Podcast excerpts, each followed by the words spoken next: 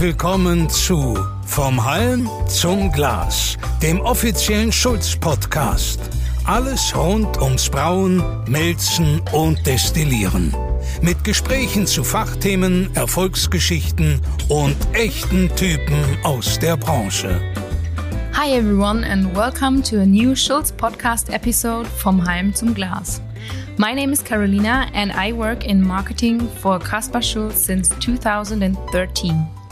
I already hosted two of our German podcasts and will try my best for this English one, so please bear with me. Today I have the big pleasure to be sitting in Oxford, Connecticut with Ben Neidhart from OEC Brewing. Ben, great to meet you and to see the brewery. Nice to meet you too. Could you please introduce yourself and OEC Brewing to our listeners? My name is Ben and I own OEC Brewing and we started in 2014 we started by doing a lot of mixed fermentation and experimental type of beers, but now we also brew a lot of open fermented lagers. And what does OEC stand for? I read it's something in the Latin language, but I won't even try to pronounce it. so a lot of people think that uh, you know it's very serious what it means, but it's actually kind of a joke. If you ever listen to the old or watch the old Monty Python skits with the old Romans, they did these skits on badly conjugated Latin. And it's really badly conjugated Latin. That means like the eccentric boilers. And we called it boilers because prior to Pasteur being around and figuring out that, you know, bacteria or yeast caused the fermentation of beer, they didn't know what was fermenting the beer even. So there was a lot of mysticism in beer in the old days. So for example, everything was called boiling because they didn't know what fermentation was. And initially when you boil the beer, you heat it up, you get the bubbles rising to the top, the foam going on top. And then later on it cools and it starts doing the same thing again, but cold. And that's the fermentation, but they called that boiling also. So you, as a brewer, you weren't called a brewer, you were called a boiler. And then let's say you had one pot that was fermenting and one that wasn't, they put them next to each other so they could learn how to ferment. And so, like, if you look at our insignias and all that stuff, you know, it's kind of a play on like the secret societies and, you know, like, a, uh, I liked like knights when I was a kid. And so, like, you know, you, you deal with like seals and that kind of stuff. And I thought it was funny. So that's the word comes from. Really cool. So your philosophy kind of revolves a lot around fermenting. Yeah, so our philosophy deals a lot with not just fermentation, but also some of the old methods behind it. A lot of the methods that were discovered for fermentation, they did empirically and just by trial and error, but a lot of that's been almost passed on through modern technology, right? I mean, you could create quite a good beer with virtually very little ability to clean but that's kind of forgotten because now we have you know stainless steel and we have a lot of new technologies. And so we don't have to deal with some of the problems that they dealt with historically. But when you look at their challenges and how they overcame it they're very interesting processes. And so we deal a lot in those as well. Can you tell us uh, the background history for OEC brewing? The original idea started when we got involved into the packaging of imported beer from B. United International. That's my family's company. So we, we brought it, beer from all over the world. For example, Schlenkerla in Bamberg, we import, and to make sure that the quality of kegs is as high as possible, we decided to change our method of bringing these beers in in, in 2010, 2011. Prior to then, we had a keg pool roughly of, I would say, 10,000 kegs. And they would ship back empty to all over the world. Let's say if the brewery was in Germany or Japan or Belgium or England. But we always ran into all kinds of issues. First of all, it's very difficult to track all those kegs. Second of all, every country actually uses different types of fittings on the kegs. So every once in a while, you ended up a brewery getting kegs and saying, hey, we can't fill these. So we decided it would be better if we could just keep the kegs in the United States and then we send out different vessels to collect the beer and we do the filling of, of products here. So we contracted a company in the UK who builds these tank containers for let's say the orange juice industry or other you know food producers for transport and we had them do it for beer and one of the differences we made is that it's a 20 foot container but it's split into four different compartments So rather than just one big compartment where you have one type of beer, we're able to bring in four beers. And these tank containers, they have their cooling units on them for temperature control, and all the compartments are pressure controlled as well. So they get lifted up onto the boats. They get driven to the breweries uh, to be filled one by one.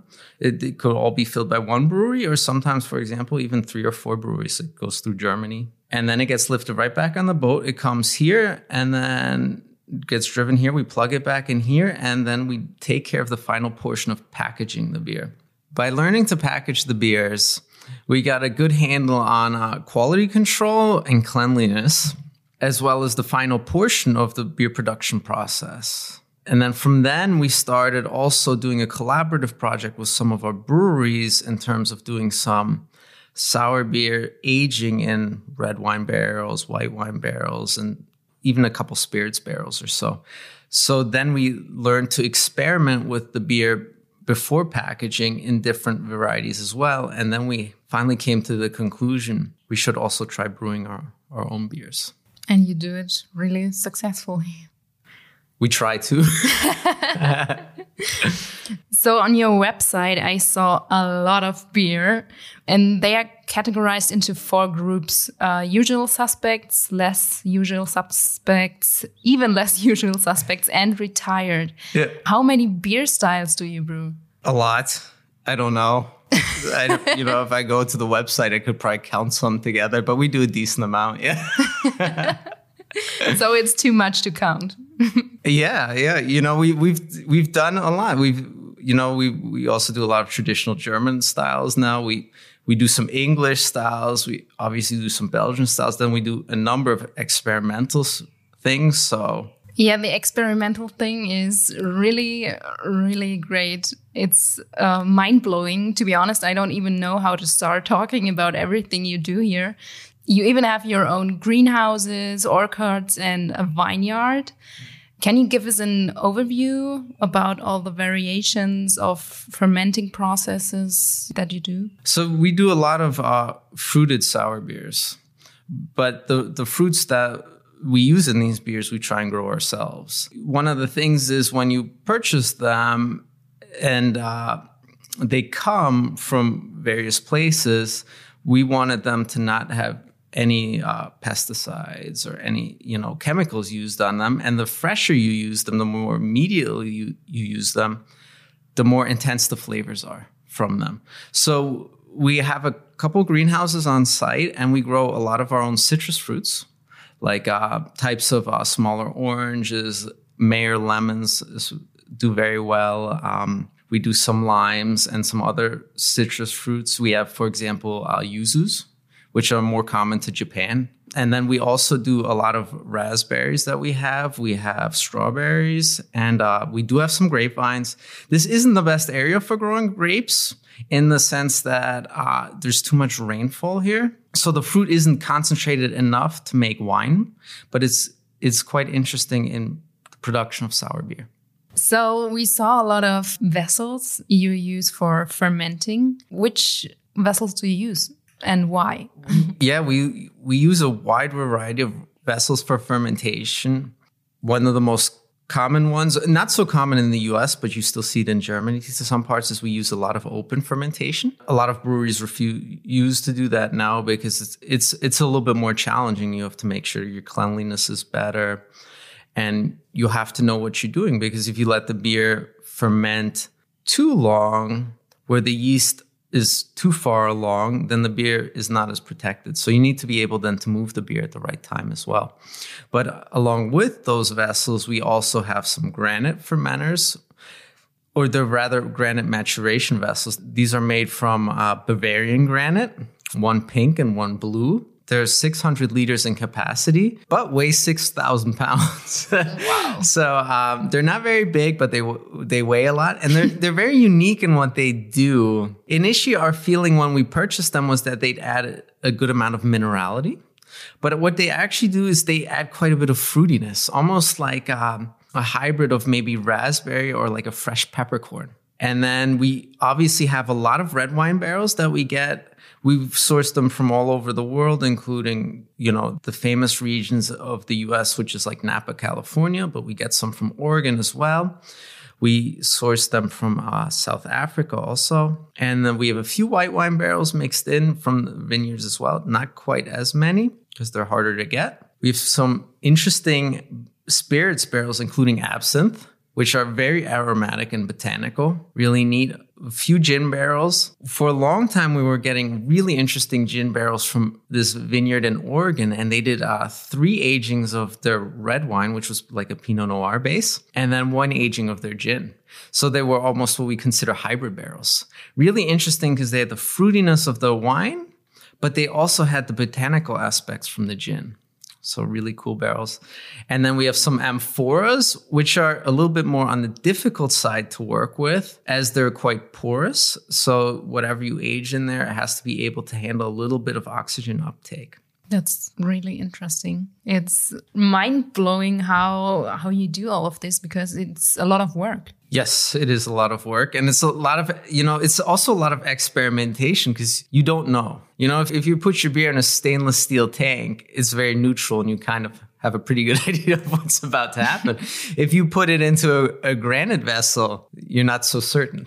Yeah, I imagine it's really difficult just to achieve reproducible results. And I don't know how, how do you handle this? Actually, it's very different because our goal on the clean beers, and let's say like the open fermented lagers, is to be very consistent from batch to batch, right? But I think the goal is when you're making the, our experimental product side, is not to even worry about consistency from batch to batch. Sometimes it might even be a totally different beer. But the other thing is the uniqueness between batch to batch actually creates a lot of interest for people. So, for example, one of our famous ones we do is called Tempest, and we call it a blended sour saison. It basically is a play on the historic saison production process where they used to blend a little bit of lambic into the saison, making it more sour.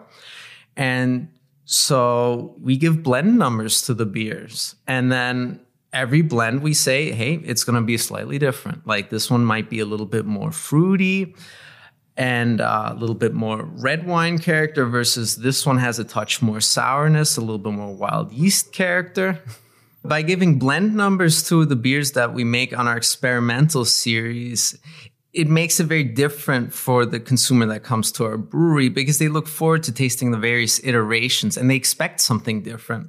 To be honest, it would be almost boring if those beers were the same from batch to batch. So every time uh, your customer arrive, they have to explore something new. That's that's a good thing. Sour beer is not that common.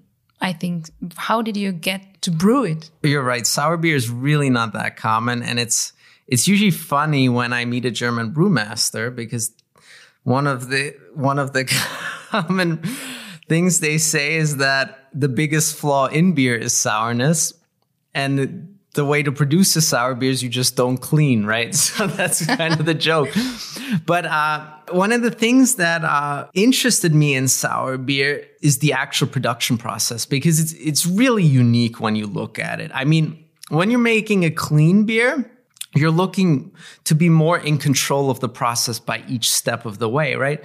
I mean, the term for the brewer who masters that is called a brewmaster. But when you're making a sour beer, you give up a lot of the control and you give that control back to nature. And nature has a natural process where the bacteria and the yeast, they work together to actually preserve the beer. It's really interesting what happens. And of course, you have to give up a lot of control.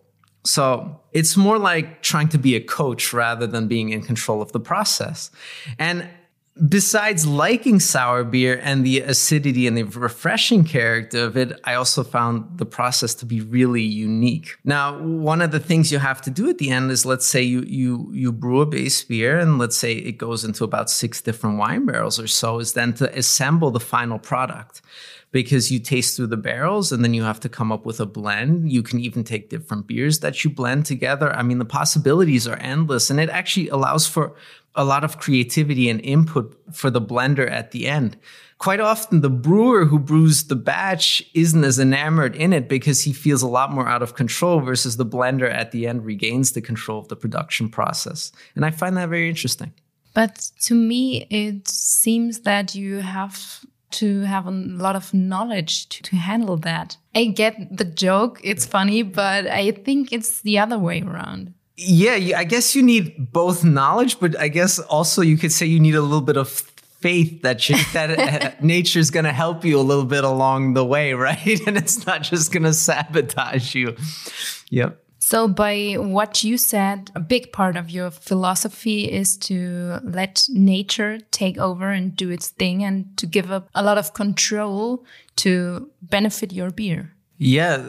And it's, it, it, it's not just about subduing nature and controlling it, right? It's actually looking to understand the processes and how they work and to give it the ability to do the things that it can, to develop a lot of flavors working alongside nature, not to just subdue it in a sense where you control everything, right?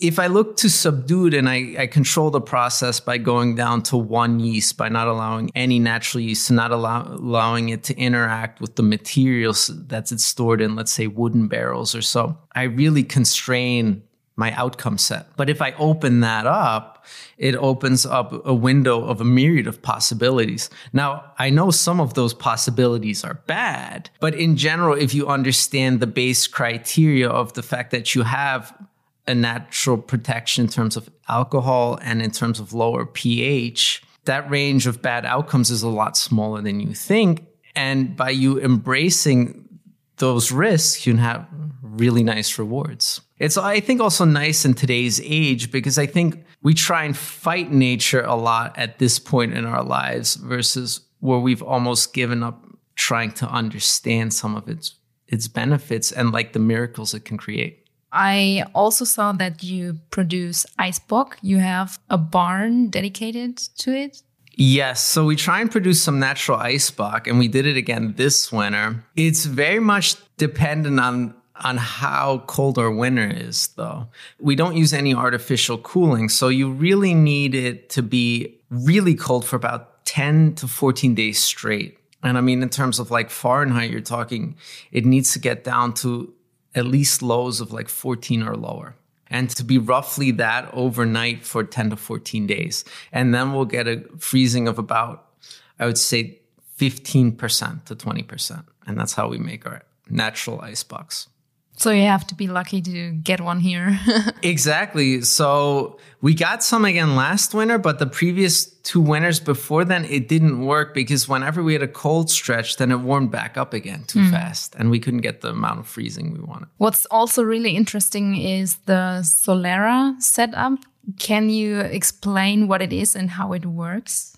Solera is a method that's used in uh, port production or fortified wine production. It's basically where you start with a barrel and you fill it up with the original liquid, and then each time you take a small portion out of that, and you usually move it from barrel to barrel. So it's a system that kind of builds upon age. So if you start with one barrel and then you take a portion out, you take, let's say, 25% out. Then you refill it from a portion from another barrel and you slowly build out the system to be more and more barrels.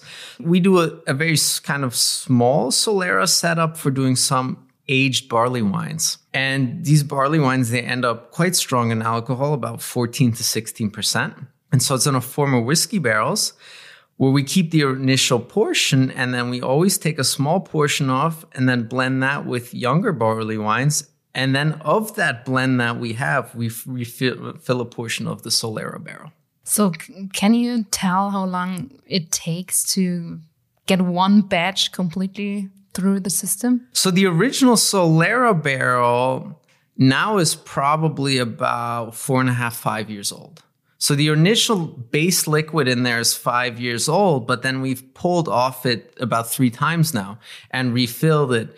So that barrel keeps aging and then we blend it with other portions. So to really get the first batch going, it was roughly three years. And what's Owaga Pit? Oh. this was one of my dad's ideas. And uh, it, I guess it's common to, um, in African cultures, they make some fermented beverages where they store it actually underground or in pits. You know, I think a lot of what people do and what they've done historically is due to the climate they're around. In Africa, you it can get very hot and the fermentation can get very out of control, right? So if you bury the the uh, vessel in the ground, it's basically like temperature control to get a much more even fermentation. And that was the idea behind the Orwaga pit. So we have a small pit. It's roughly six feet by 12 feet, fits about two standard sized wine barrels.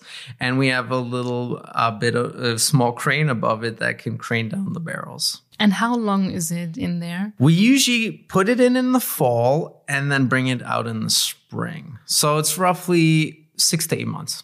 And what is the taste? Is it really different from the other sour beer or other beers? Yes, it's different. The other thing that we do is we cover they the methods they use historically. They would use kind of uh, aromatic branches to cover, and so do we. So we use like spruce and kind of cedar branches that are quite aromatic.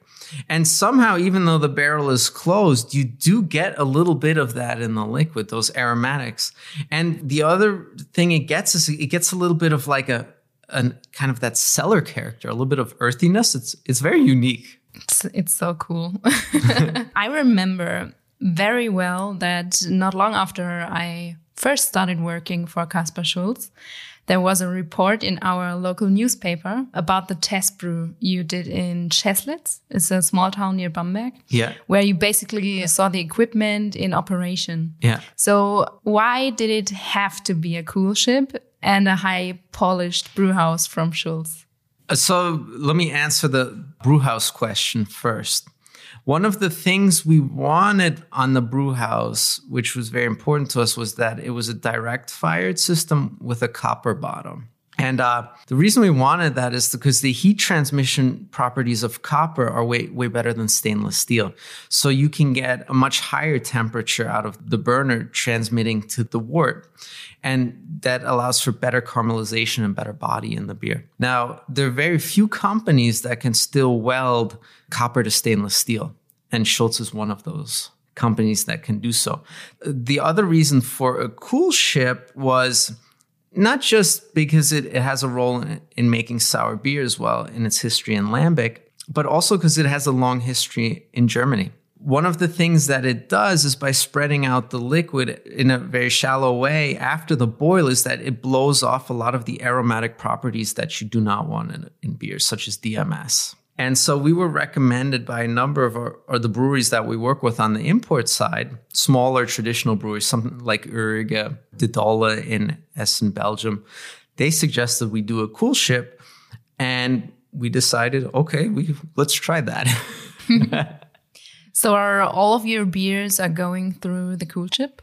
Yes, so it's it's interesting because we have this kind of modern um, Kaspar Schulz brew house, and everybody who walks past it looks up and they see all the computers in the center, and they're like, "Oh, that's like a DJ booth, right?" so it looks very advanced, and we have the computers there, but then we don't have a whirlpool, unlike most modern systems. So we have to settle out, and every single beer that we do, whether it is clean or sour, goes to the cool ship for settling. Of course, you cannot leave the beer for hours and hours on the cool ship because, of course, it would get contaminated. So, I saw you have a handy device for cooling the beer even more. Can you tell us more about it? Yeah, it's it's a very outdated device that we use by modern day standards. It's an open counterflow cooler. They call it a Baudelot cooler. And um, the way it works is that you, the beer goes on top of it and it cascades down the outside of these copper pipes.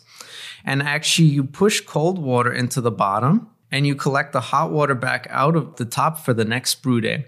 So it does two things at once. It actually it cools the wort down, but also as the wort cascades down and drops into the uh, trough below, it aerates the beer as well. So you get really good aeration for a nice strong fermentation. Now, in most modern brew systems, they would have what was considered a, a, closed counterflow cooler or wort chiller, but then you they would have to inject air into the wort because uh, as it's a closed system, you get no oxygen take up. So we achieve both of those in the same process. And it was interesting because when we asked Kaspar Schulz to build one for us, they found the designs and they hadn't built one in over 100 years. That's how old it was. And it, it's a it's an interesting device and it's amazing because when you clean it and uh, you you run the uh, cleaner over it, it looks like it couldn't work in a million years. I mean, it sprays everywhere, it shoots everywhere. You're like, this is never gonna work. But then when you put the wort on it, the viscosity of the wort is higher and it forms these really beautiful rings as it cascades down the cooler. And it's, it's pretty amazing to see it in action. Yes, I saw it yesterday. It looks like a beautiful beer waterfall. Exactly. It's almost hypnotizing yes. the way the rings come down. Yeah. So you already talked about the reason you uh, went with the Schulz system. How does it uh, support you in brewing your beer on the technical side? Yeah, I gave one of the reasons, which was the welding of copper to stainless steel but there was more to it because we also wanted to do complex mashing procedures. I mean, in the US, if you usually get a standard brewing system, they're all based on the British style brewing systems, right? With a mash tun and then a kettle. But we wanted to be able to move the wort a lot. For example, do decoctions or to do what in Belgium they call turbid mashes for lambic style beers. And um, in each of those processes, you have to move the wort back from the uh, lauter tun back into the boil kettle and then bring it back. So we needed that ability. And then Kaspar Schulz was also able to build it in so we could do a turbid mash where we can pull off the top portion rather than the bottom portion. The traditional German decoction is pulled off the bottom, the turbid mash is pulled off the top. It's especially important for producing good sour beers because to produce a good sour beer, you almost want to achieve the opposite of what you want to do for a clean beer. You don't want a very efficient mash conversion for a good sour beer because for what's important for the sour beer is that you leave some complex chain sugars that the uh, wild yeast and the wild bacteria can eat on over time f- to create additional flavors and aromas. Do you have a lot of guests who drink sour beer mainly, or how do they react when they drink it for the first time, or are there mainly beer geeks coming here? No, I think we have a good mix. So we draw from a local crowd that we have as well. And then we get people who also drive decent distances you know, we have a lot of customers that live in New York City, and if they go up to, let's say, Cape Cod for vacation, they'll stop by here. A lot of people that work down in New York City also have family that lives up here, so they come and visit us when they go visit their family. We get a lot of people from Boston as well. So we attract both in terms of what people are drinking. It's I would say the local crowd drinks a little bit more of the traditional beers in terms of what we do on the lager side and the uh, the British side. But we also have, we have a large contingent that drinks sour beer as well, and a lot of the people that drive long distances to come here are especially into sour beer.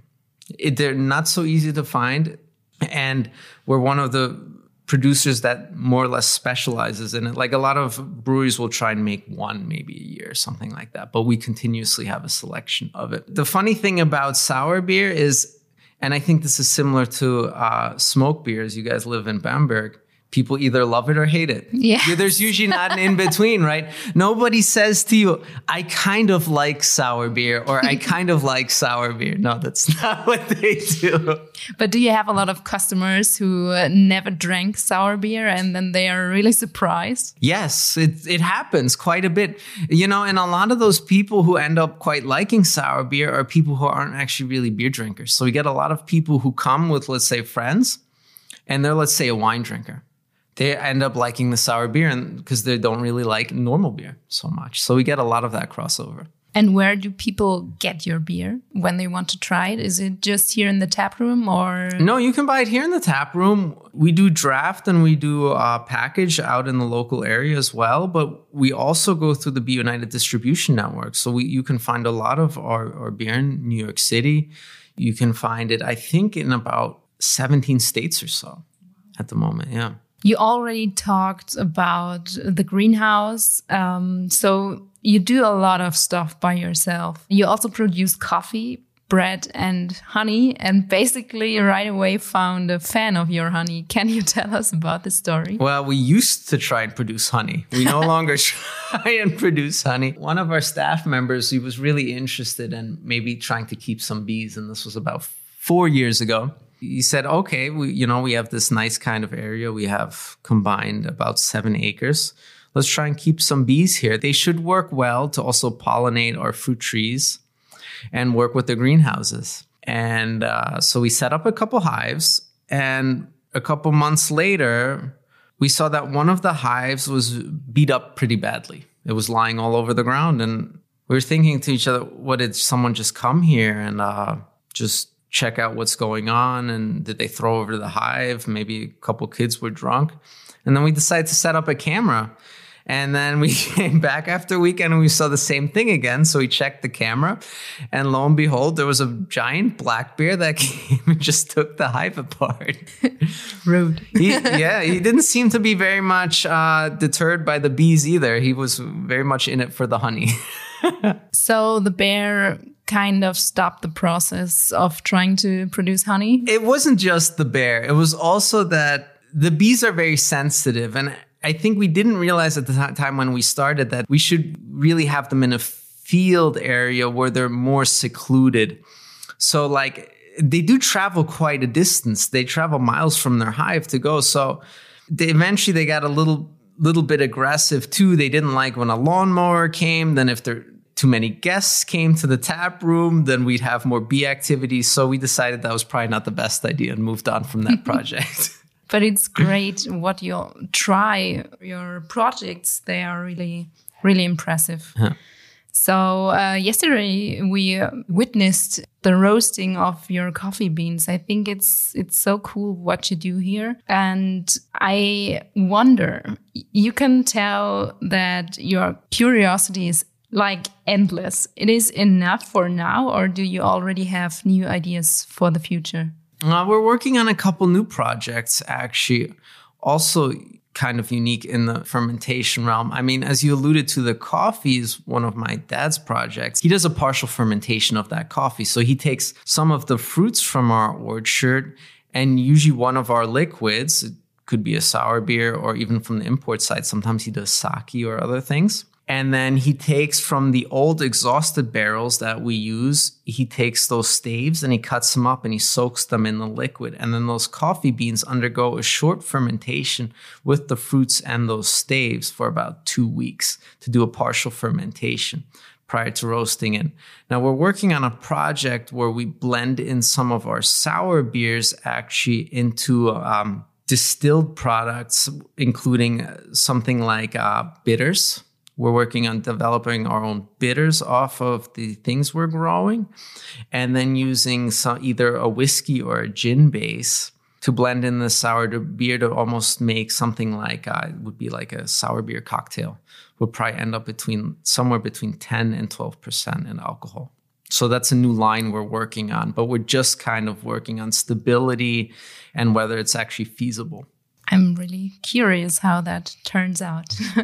I know I repeat myself, but I'm really just blown away what you guys do here. So everyone who is nearby should definitely stop at OEC, try some beer and attend a brewery tour. It's astonishing what you guys do here. Ben, thank you so much for having us. Absolutely, it was my pleasure. For more exciting content about our great customers and innovative products, check our blog Schulz Inside, subscribe to our channel, and follow us on social media.